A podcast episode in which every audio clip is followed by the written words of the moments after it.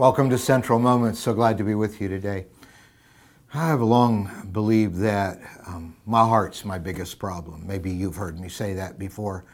And have you ever worried about your heart? I mean, how easily, without constant attention, our hearts can spiritually drift and grow cold.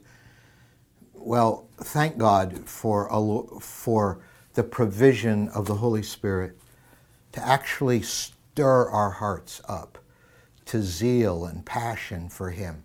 And this is what we now encounter in Haggai chapter 1. We've been looking through this chapter and seeing that after six years of neglect in the process of rebuilding the temple in Jerusalem, uh, Haggai comes on the scene, and like with a jolt, he's short, his messages are punchy, and with a jolt, he calls them to reorder their priorities, and instead of focusing on their own houses, begin to focus on the house of the Lord. I think God's calling many of us to do that right now. He's calling us, His church in general to refocus on building His church and reaching the world with the gospel.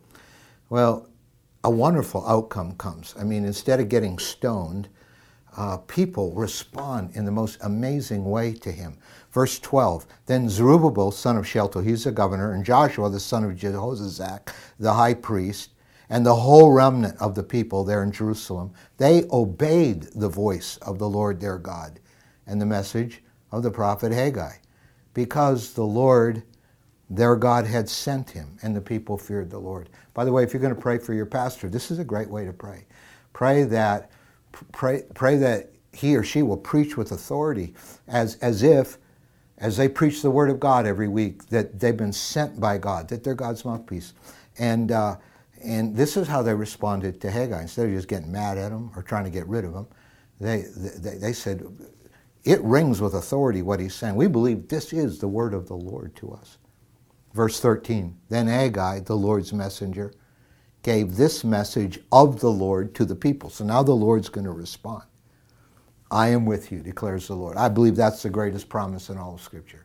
You can take every other promise and package it up into that promise. I am with you. What greater thing? We've just celebrated Christmas. Emmanuel, God with us. God says, I'm with you. I'm with you, declares the Lord.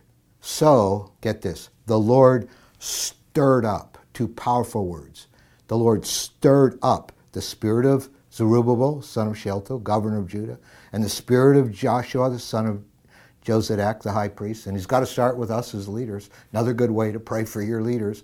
God, stir up their spirit. But not only those, but he also stirred up the spirit of the whole remnant of the people. This is revival. This is God stirring up. There's a ton of distractions. There's a ton of other things to set our affections on. But God begins to stir up his own people. After 16 years of neglect, when it came to rebuilding the house, God stirs up all the people. And they came and began to work on the house of the Lord Almighty their God. And, and on the and they did it on the 24th day of the sixth month. I love that date right there. I mean, there are real places and real times in our calendars where our hearts become stirred and we actually take a step of obedience. Now it's God's Spirit that stirs us up, as, as, as it says right here in Haggai chapter 1. Look at the New Testament version of that. Paul writes to the church in Philippi in the New Testament. And in chapter 2, verse 12, Therefore, my dear friends, as you have always obeyed, not only in my presence, but now much more in my absence, continue to work out your salvation with fear and trembling. Why? For it is God who works in you to will and to act in order to fulfill his good purpose. Listen, God still stirs us up. First of all, to make us willing.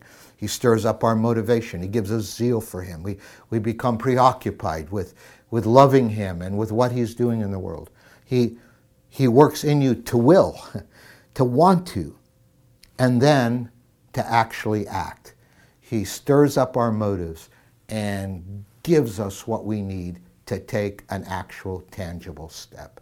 It is God who works in you to will and to act in order to fulfill his good purpose. Father, I pray for everyone listening right now that you will stir their spirit up after you uh, with a new willingness to obey you and the capacity to actually take a step and fulfill your purposes in the world.